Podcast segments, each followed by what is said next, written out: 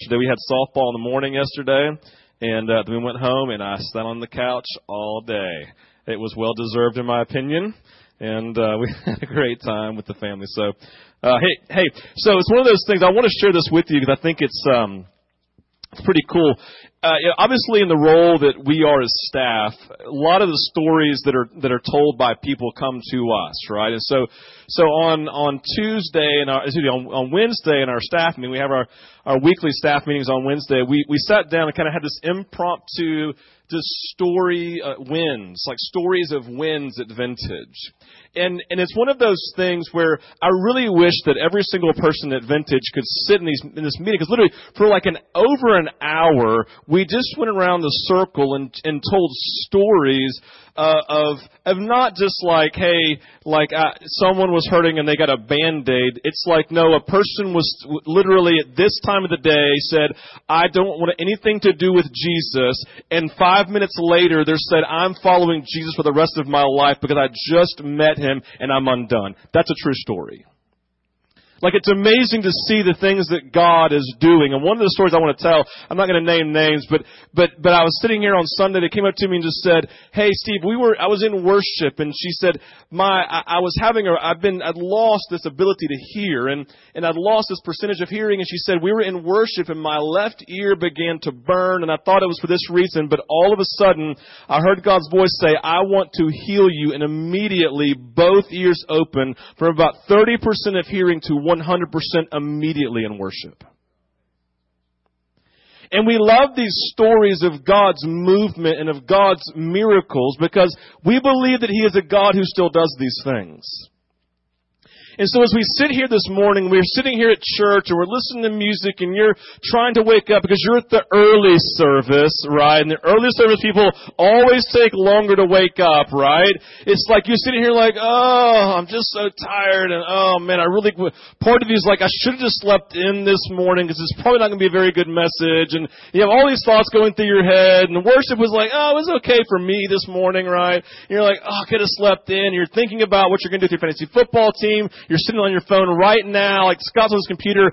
He's not really taking notes. Right now what Scott's doing is his fantasy football team, right? No, I'm just kidding. No, because we're all sitting here, and I'm just calling him out, but no, he's taking notes. But, but I think the thing I want you to recognize is that when we come into these moments, when we come in as the people of God, as we come into this room as the family of God, that when we come in, we come in with expectation.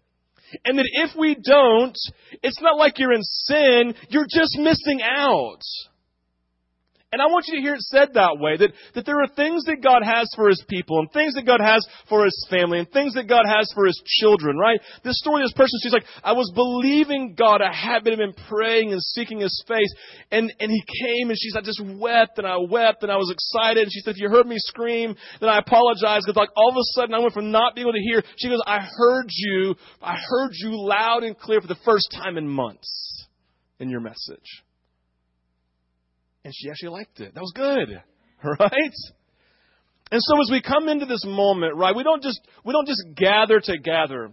Just so we can say, hey, we came, we marked that off of our checklist for the, the week. We don't just show up on a Sunday so that we can have a better week, because that's the idea that we grew up. I have to go to church or God's going to be angry and give me a bad week. Or if I come, then I'm going to come just so I can feel better. Instead of saying, no, God, I've come with the expectation of connecting by, with you, of being changed by you, and being released and sent out by you. Church should kind of look like Isaiah chapter 6. In the year King Uzziah died, I saw the Lord high and exalted, and the train of his robe filled the temple.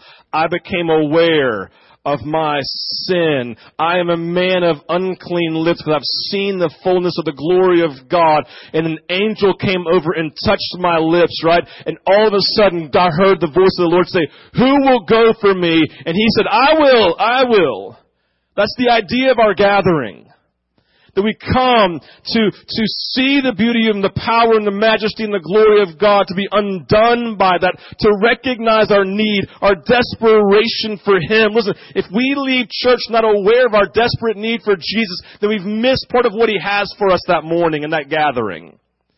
Because he then wants us to release us. We let the, we were pulled out of a church the other day and I love the sign at their, at their little parking lot. They were going out says, you are now entering the mission field. I love that. I love that picture. You're now entering into the mission field. And so as we gather in here, I want you to say, we're, we're, we're hearing of God doing great things. We're, we're seeing God do great things. And here's the thing, we're not doing anything to cause those things to happen. He's just moving in His own power. He's moving on behalf of those who are asking. He's moving on behalf of those who are praying and listening and listening to his, for His voice and expecting Him to move. And so as we come in this morning, I want to invite you to the expectation of God's movement, of God's of God's presence and then Him sending you out for the purposes of God. So with that, let's dive in this morning. I wanted to start where we began last week and I want you to see this piece right here on the screen. If you were not here and you probably can't, if you can't see it over here, just look on the screen. So we said last week the purpose for why we exist as the church, not, not vintage, I mean the church in general, but specifically also, yes, in a smaller sense, vintage 242, is we are about community transformation. That God has placed us here for the purpose of transforming this community, bringing His kingdom on earth as He's already spoken it in heaven. So we are about community transformation. We bring, we cause that, we, we help that, we make that happen as we said, as we said, we live our real life. Right? As we are living this life that God's called us to live, this spirit filled life, this kingdom minded life, as we live as the body of Christ, this real life, and we go into our community, we begin to transform it. We're the, we're the, we're the change agents, empowered by God's Spirit. We are His change agents.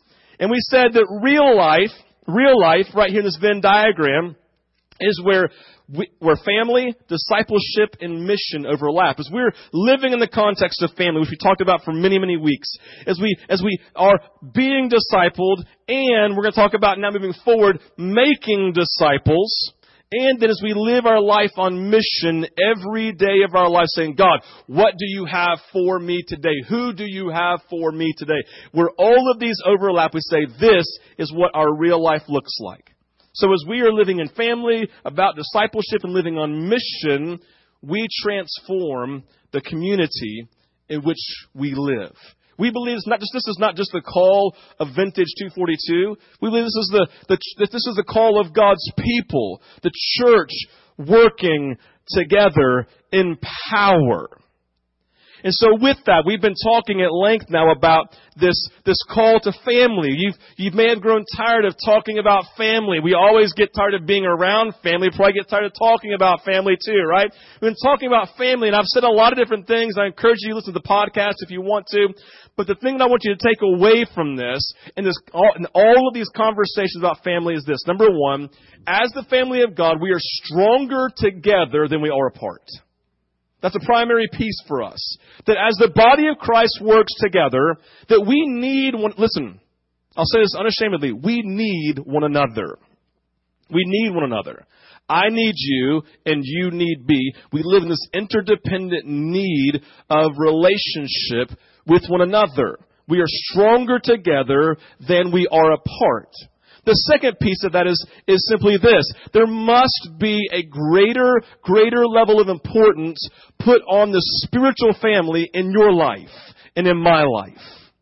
Listen, we all love, we said we love our individual families, but the, the unfortunate reality is that many times our own children, our own personal family are an idol that literally keep us from being obedient to God in the areas of our life. That there are things that we don't do for God because we're afraid of how it's going to impact our personal family.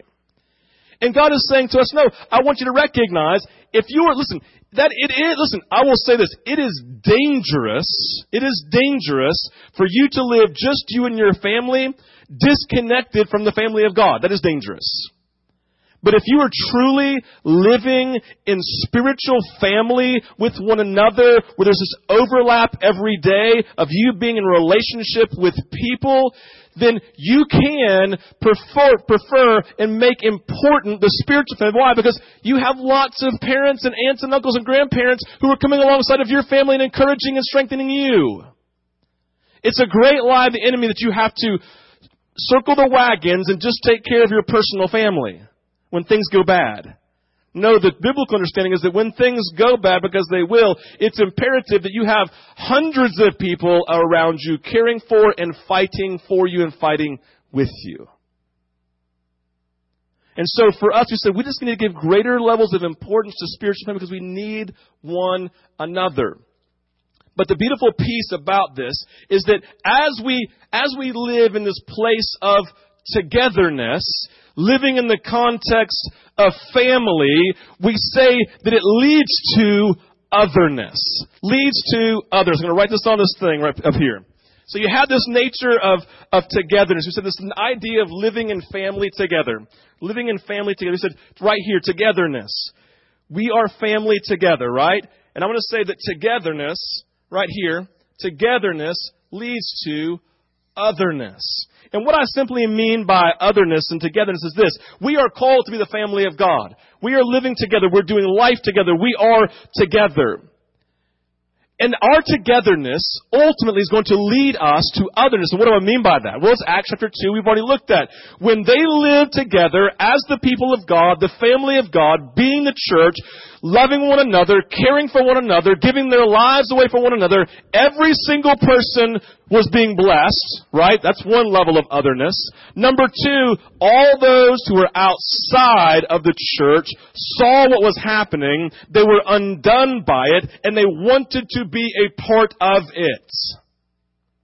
See, as we do life well, as we care for one another well, as we live in relationship with one another well, as we care for one another and love on one another and protect one another well, people on the outside go, they know that we are Christians by our love for one another. Do you know who said that? His name's Jesus.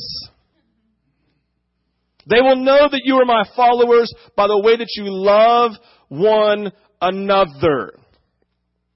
It's a beautiful piece. This picture that literally, as we do life well together, as we live well in the context of family, literally people on the outside want to get on the inside. Our neighbors go, oh, I want to be loved like that. And you're like, fantastic, because I have a family who wants to invite you in. And so our togetherness, our sacrifice, our service of one another causes those on the outside, the others, to want to be in the togetherness. So we talked about loving the stranger and inviting them in in this beautiful picture of hospitality last week. And I, I said that just take a practical step this week and just do meals with two people, someone that you know well in your community and then someone who is outside of your community, outside of your family, someone you don't know that well. Because when we do that, listen, we bring the king, we can, if we do that, we literally bring the kingdom of God one meal at a time. I mean, I love eating. Isn't it awesome we can bring God's kingdom by simply sharing a meal with somebody and doing life with them and inviting them into our circle? The part of otherness I want to talk about this morning is this call to discipleship this call to discipleship, this idea that in this place of togetherness, someone comes into our midst. We lead someone into relationship with Jesus, and in that moment, they are a person who has unrealized potential that needs to be realized. And it takes those of us who know Jesus better to come alongside of them and to help them. So let me tell you a story by, about this boy named Elia. Now, Elia is, is one of Karube Homes, one of the boys who lives with Tammy and Tammy's family, Karube Home in India. Now, the first time I met Elia, he was in, he was in elementary school. One of my favorite stories of Elia is he went to his teacher one day who was Hindu. You've heard the story if you've been at Vintage from the beginning. He, he literally went to his teacher, I forget, he's in fifth grade, and said, hey, um, my God's better than your God. And the teacher's like, okay. And they start talking about it, and, and he finally looked at her and said, Hey, how about this? How about I challenge you to a race? This is a true story, by the way, okay? This is not made up. This is a true story. I'll never forget, I got the email. It's hilarious. I'll challenge you to a race. And if I win and I beat you, it means that my God is bigger than your God and he's the real God. You want a race? Teacher goes, sure. So they go outside. Elia takes off and he wins the race. And he said, my God is better than your God, right? This is who Elia is. Even as a young boy, he's just, he loves Jesus. He literally, I told you the story, I, I wasn't going to tell this, but I got to tell it anyway. Like literally, he's sitting in his class, and because he's such a great kid, he was so studious, and the teachers really loved him. They, one of the teachers said, hey, I got to step out of the classroom. Uh, Elia, you're responsible. I trust you. Will you take over the classroom? And she walked out. He stood up and preached the gospel of Jesus Christ into his entire class and said, now those of you who have these Hindu ropes, right, tied around your waist that are put on you at birth, if you want to give your life to Jesus, stand up, and like ten kids stood up, and he says, well, if that's the case then, you have to renounce your other gods and cut off this little thing around your waist and say you're fully devoted to Jesus. Eight of them sat down. And they came up, took the scissors out of the, the, the teacher's desk, cut the string off. He got kicked out of school and we were proud of him. right? We're preaching the gospel, bringing Jesus. This is Elia. But the thing you need to know about Elia, as great as the kid is, right, and as awesome as he is in loving Jesus, he's even that, that great of an athlete. And I don't mean like he's great in the home. I mean like he is great in the whole state of Karnataka in India, which is 64 million people. Just to kind of give you a, because most of us don't know demographics and stuff, the largest state in our union is California at 38 million. And so, Elia Elia one day, the, the, the like PE teacher, the teachers at school came to Tammy and said, "Hey, there is the, the national team for cricket in India is bringing this this camp here, and we would love for Elia to go. We think that he could really do well." And so they scrounged on the money together and they sent him to this camp. They get to the camp after the camp is over. One of the members of the national team comes over to Tammy and says, "Are are you are you Elia's mother?" And he goes, she goes, "Yes." And he said, well, I just want to let you know that Elia has the skill to play for the national team Sunday. We believe that you really need to take all of your resources you have it and invest into his future because he has that level of skill. Men, to put it into context, imagine if you sent your son or your daughter per se to a Peyton Manning quarterback camp. At the end of camp, Peyton Manning came up and said, Hey, Eddie, I think you really need to take your son and invest into him because he has, he has all the skills to play in the NFL someday. That's the exact same thing that happened here, right? But as great as at cricket, it's not his best sport. His best sport is track and field in the state of Karnataka going up against kids who are like two or three years older than him and 68 million the population, he won the races that he, he ran. And you have to recognize that at one point in time, he was at a desperate crossroad where his future did not look good at all because his parents had died a horrible death. He was all alone by himself and his future looked very bleak until the salvation moment came. And I mean salvation physically, where the, where the, where the, um, person at DFACS basically said, Hey, Tammy, there's this boy. Do you want him? And she's like, Let us pray about it. And the moment came where they prayed and said, Yes, we'll take him. It was a salvation moment. And in that, all of a sudden, his unrealized potential, specifically in athletics, all of a sudden because of the teachers and the ones investing into him and the people at home and the personal investment into his life, all of a sudden, this latent, unrealized potential all of a sudden was catalyzed. It was birthed inside of him. And here is Elia today, an incredible Jesus lover and one of the greatest athletes in the entire state of Karnataka which if no one had taken time to invest into his life give of themselves to teach and to train and to model for him. He would have been living on the streets, possibly dead today, but definitely living on the streets with no one fighting for him, and all he would have had was the ability to run fast from people who he just stole food from. That's all he would have had. But because of his salvation moment, someone, people taking interest in him, investing into him, all of a sudden his unrealized potential became realized. We love who, those of you who have been, you love Elia. Many of us know him. He's awesome. But what if that had not happened? See, it's in this picture of unrealized potential, those who need a salvation moment that I want you to read afresh and anew and understand the Great Commission. Because all we're talking about here is a picture of discipleship. A salvation moment, those with unrealized potential and people investing into their lives to realize their potential, what God has placed inside of them. Jesus said to his, his disciples, go make disciples. A disciple. I mean, you, you probably know what it means. It refers to a student or an apprentice, doesn't it?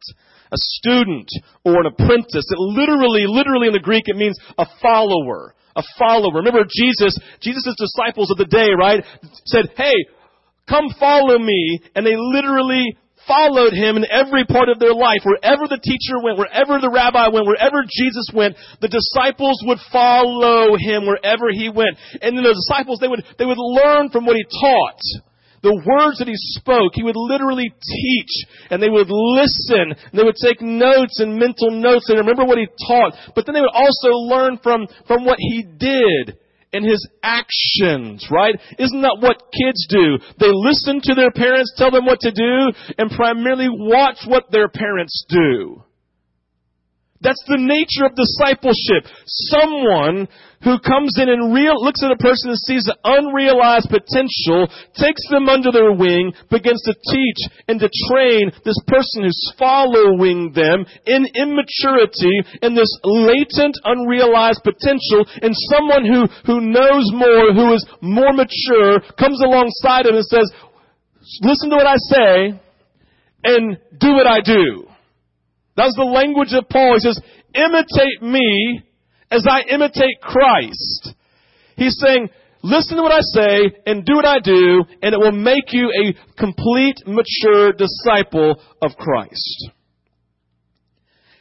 This picture of being a disciple. The goal of a disciple was simple, to be like their rabbi, to be like their teacher. Listen, Elia goes into this camp. He watches this natural player, this national player in the cricket team, and watches how he throws, watches how he hits, watches how he, how he catches the ball, watches how he moves, right? He listens to him teach, and when he comes back home, he's a hundred times better than he was before when he left. Why? Because of discipleship. Of someone who knew more coming along the per- side the person who knew less.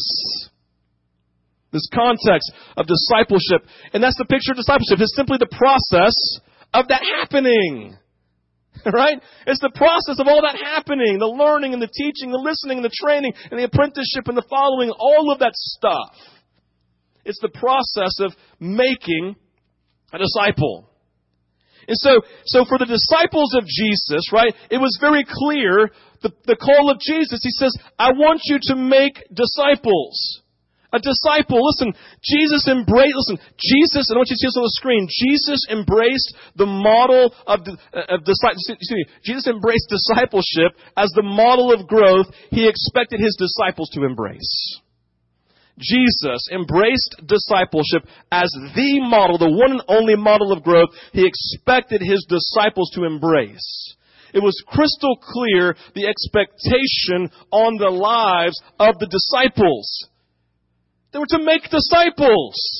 That was the call on their life. It was his chosen model.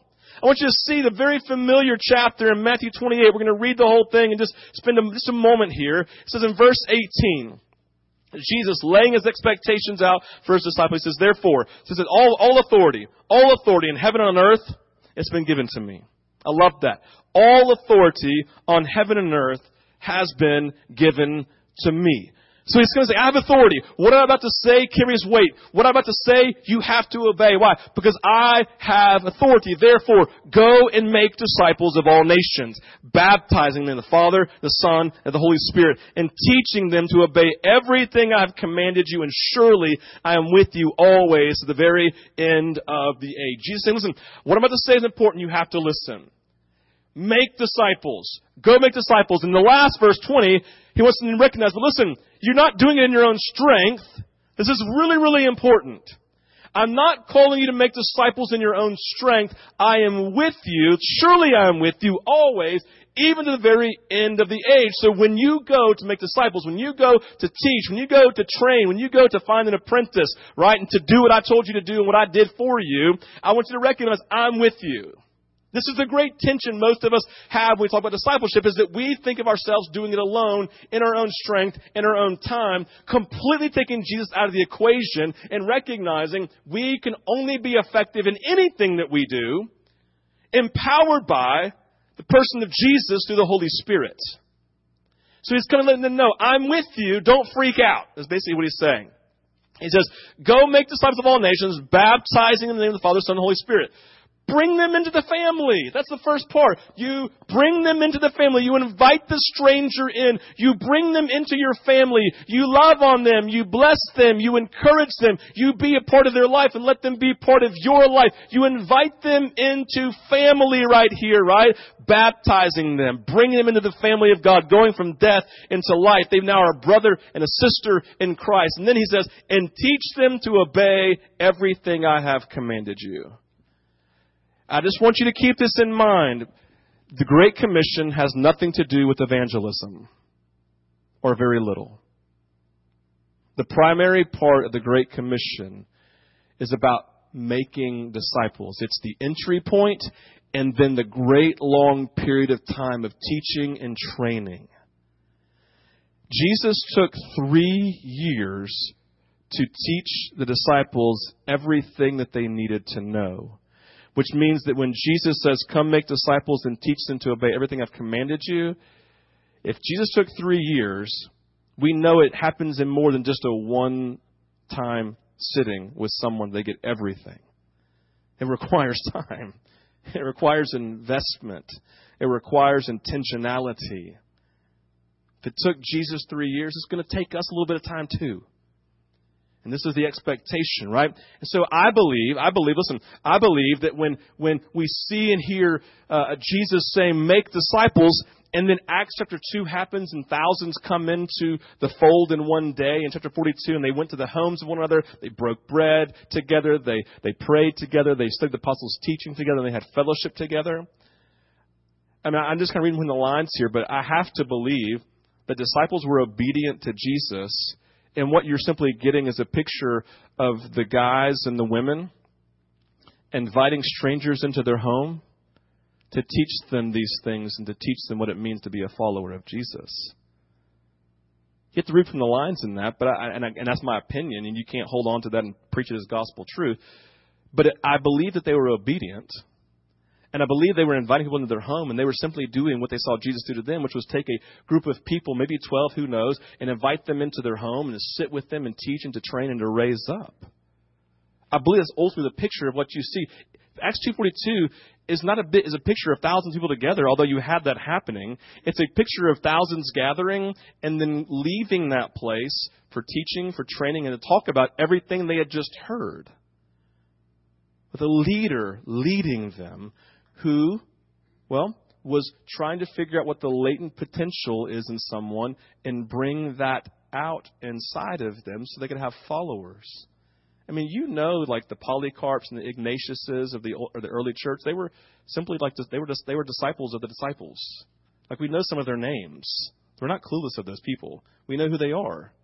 There's real named people, right? Who were disciples of the disciples. We have read their writing. You can read it right now. They had disciples, people who were following. You have to recognize that the message for the disciples was clear. They had to do what Jesus modeled for them over the past three years. What Jesus taught and modeled, they were to implement by following his footsteps, by doing what he did. The cycle started with Jesus. It was carried on by his disciples, and it has never ended. It's the one model that Jesus chose. He said, This is what I initiate. This is what I start. This is how it happens. This is how kingdom, excuse me, community transformation happens. This is how my kingdom comes on earth as it is in heaven. You live in family, and then you, and you, your togetherness leads to otherness. You begin to disciple other people. You give your life away. You lead them. You guide them. You direct them. You teach them. You train them. You take the aliens of the world to their unrealized potential. You name it. You pray for it, and you help it come out so that they can be twice as great as you are. Isn't that the picture of what we look at in Elijah and Elisha? Elisha said, I'm going to stay with you because I want a double portion of what you have. And Elijah says, That's great. Stay until you see me to, go, and you can have twice as much. That's his picture of discipleship. I should live with the expectation that every single one of you should be twice as deep and twice as knowledgeable in Jesus as I am. Every single person, your children, should know twice as much as you do and be twice as gifted and twice as empowered. That's the picture of discipleship. We take someone so they can exceed us. Jesus said, You will do even greater things than the things that I'm doing when I leave and send my spirit. He lived in the expectation of his disciples exceeding him. That's discipleship. Coming alongside. So, so with that in mind, here's my question for us, and this is a, a rhetorical question. Whose responsibility is it to make disciples today? Whose responsibility is it? Like if you had to answer this question, if you had to sit down with someone who reads it for the, so you say you sit down with someone who's never heard of the name of Jesus before, and they say, well, I see this discipleship thing in the, in the scripture. Who, whose responsibility is it to make disciples today? Who's, who is to fulfill the Great Commission, the command of Jesus? Who are young believers supposed to follow so they can be shaped into Christ's image? Like, who is that today? Do you, do you think it's my role? It's the pastor's job. It's the pastor's job to disciple every single person in the church. I mean, I, listen, I feel bad for the guys with 10,000 people in their churches. I mean, that's got to be a lot of time. That's a, that's a lot of meals. I haven't broken it down. I should have, right? But if it's 12 people doing three meals a day with people, I wonder if he could reach 10,000 by the end of the year. I don't really know if he could or not. It'd be really close. So you think it's the pastor's, is it the paid staff's job to disciple everyone? That'd be hard because I don't know the people that you know. I've never met them. Is it simply like in the, in the, is it the missionary's job? We've seen the, is it the missionary's job? The, the professionals, those who are really anointed, the, the really strong people, right? I think, I believe all of us theoretically know the answer to this question. It is the, it is the followers of Jesus themselves, the ones who call them followers of Jesus, aka disciples who are to make disciples. If you say, I am a follower of Jesus, if you say, I am a disciple of Jesus, then theoretically the reality would be disciples make disciples, followers make followers. And so the answer to the question is simply this, at least biblically speaking, if you are a follower of Jesus, then the responsibility given by Jesus to his disciples who began, who began the process is that that has never ended. Therefore, if you're a disciple and a follower of Jesus, you have a responsibility to be obedient to him, to go make disciples and help people realize their unrealized latent potential inside of them.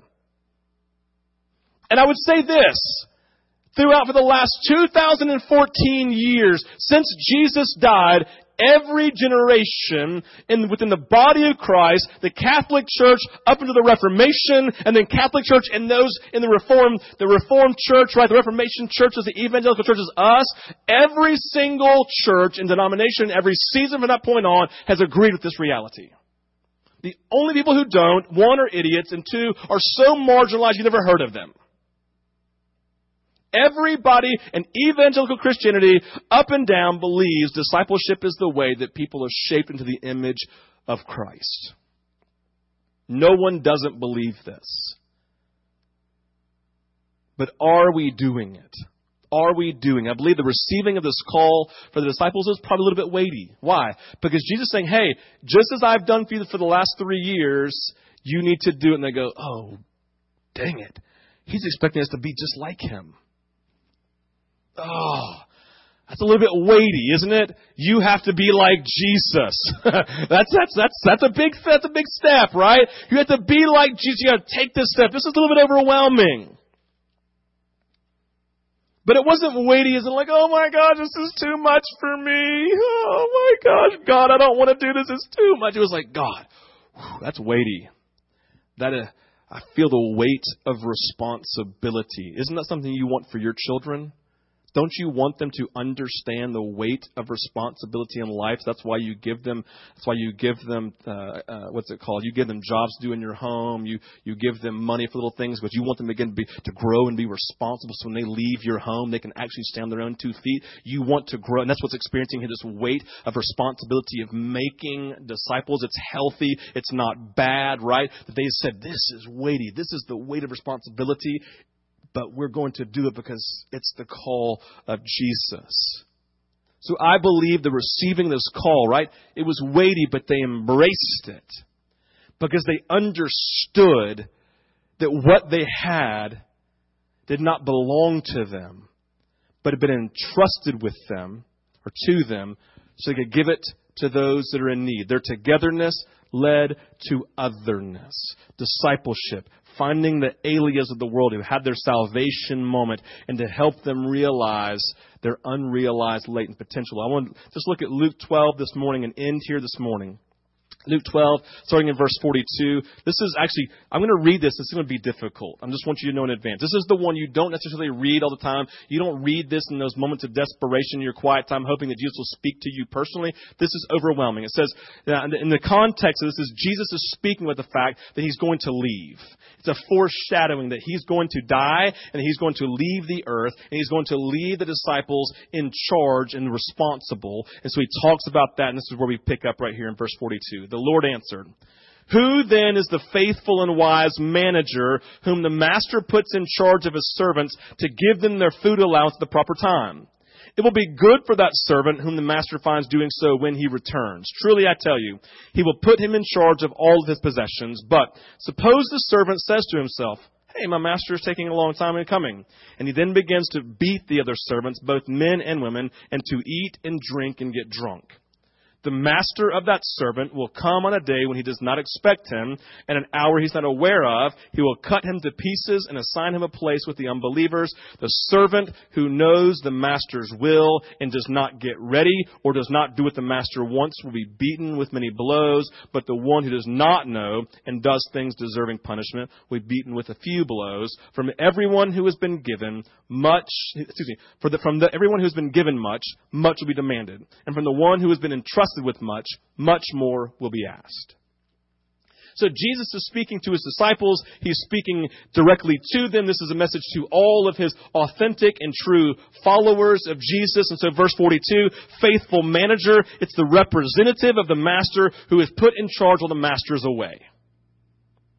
This person held authority. He cared for their servants. He fed on, he fed them. He fed them on behalf of the master. He gave of what the master had given him, right? The context of these verses is Jesus being away and the disciples being those who he has placed as ones with authority in the moment. Verse 45, the picture is clear. It's those who recognize this, but they pull away from the responsibility. It's the shirking of their duty saying, hey, we don't see him.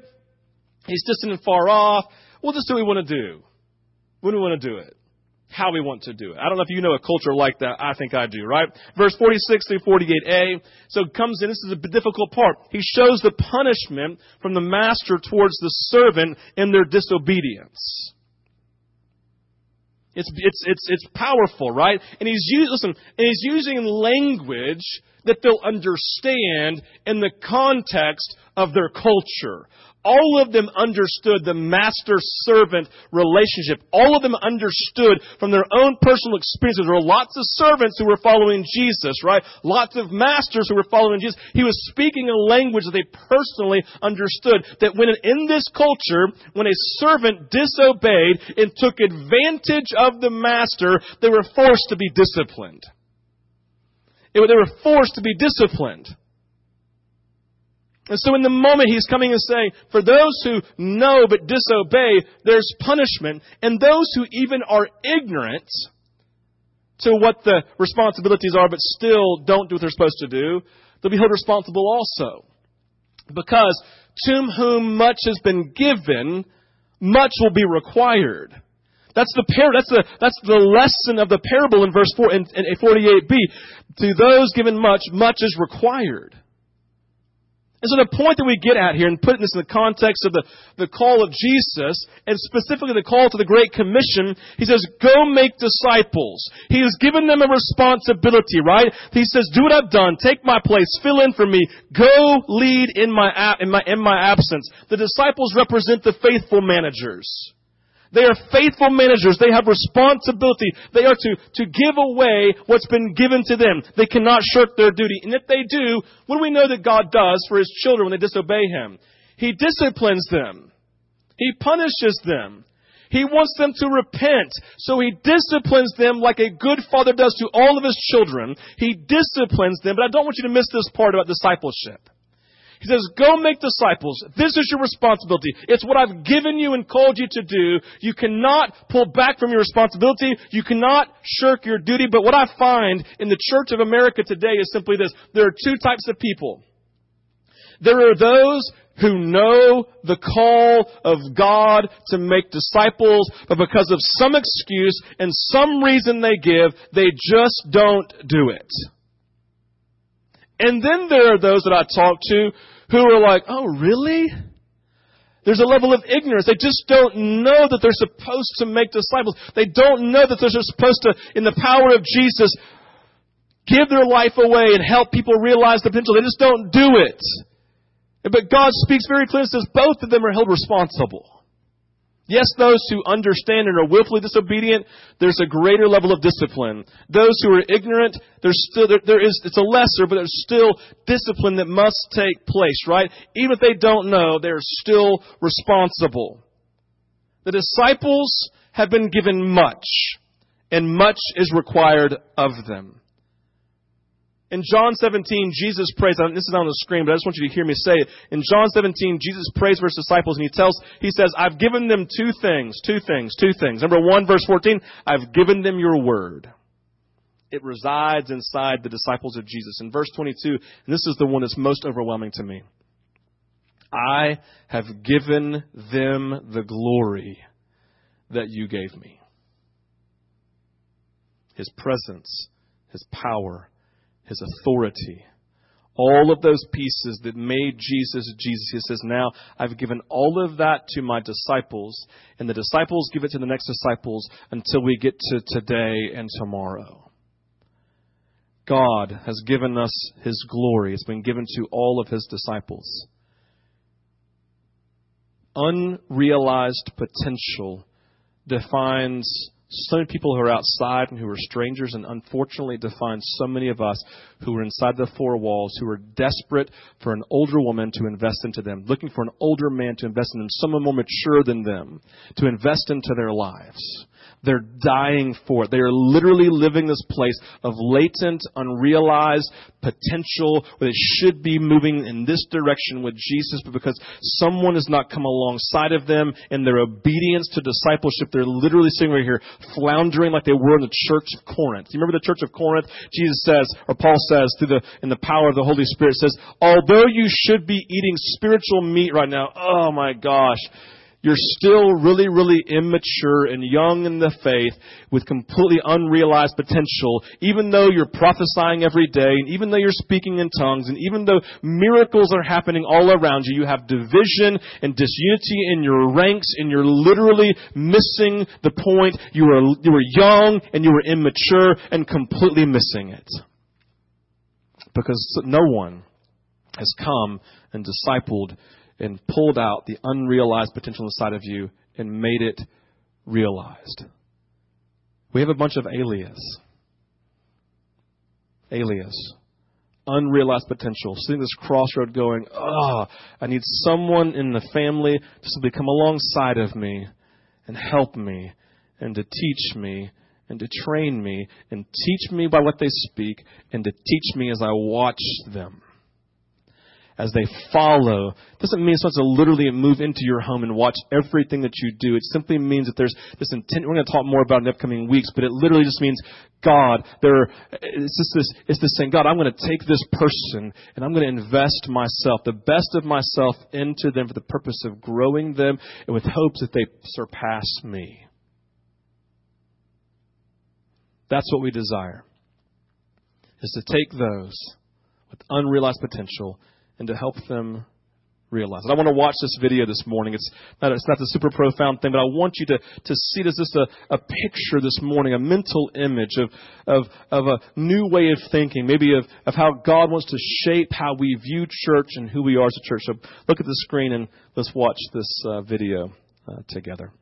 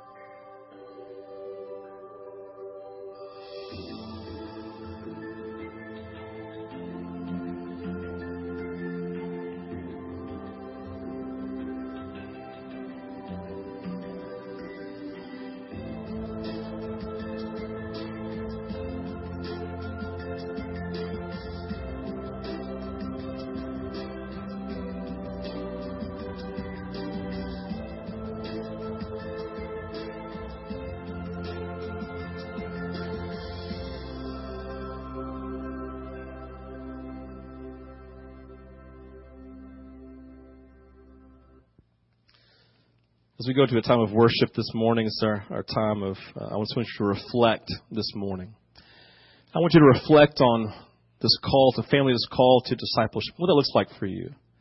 We're going to talk about it this week in our small groups, if that's where you are in your small group. And I encourage you this week to, to say, God, what does this look like? And where am I, where am I in this? And God, what's going on? And God, am I answering this? And have I been discipled? And and relinquishing a lot of your tension of saying, I've never been discipled. And, and some of us say, I, have never been discipled, so I can't disciple. I just say, well, be for someone else what you always wish someone had been for you. Be for someone else what you wish that someone had been for you. And as we do this, we begin to see God move. I want to invite you, if you came this morning with your offering, I had offering baskets here. We have communion available. And just say, hey, I want you to just to, to remember what God has done for us, what Jesus did for us through the, his sacrifice. We have ministry teams that will be available just to come and pray. If you came this morning saying, Steve, I can't even think about doing anything outside of myself because I'm dying this morning, we'd love to just to pray for you, to pray and believe God, to expect God to do things in your life so you can be released into the purposes of God for you. But I want you to, I want you just to pray this morning. I want you to process. This is, this is, this is a, this teaching is more about God, pro, this going to Jesus and processing what He has for you in this season. This can't be discipleship. When we get to heaven, Jesus is not going to ask you how well you did and how much, how well you did at church and how much money that you made and how many houses you bought and how, how, how you had canceled your debt. He's not going to ask you those questions. He's going to say, who did you disciple? It's the last thing He left us with. And I want to be able to sit down with Jesus and say, you know, I really prayed and wrestled through that. And I want to thank you for leading me in that. And as hard as it was, as scary as it was, and as weighty as it was, God, do you remember that moment where I took that step to help those who had who had unrealized potential and to help them realize it. God is the, one of the hardest yet most life-giving steps as I invited that stranger into my home, into my life, and began to invest myself into them. You pray into that this morning. Just ask and see what God would speak to you. All right, you guys have a great week.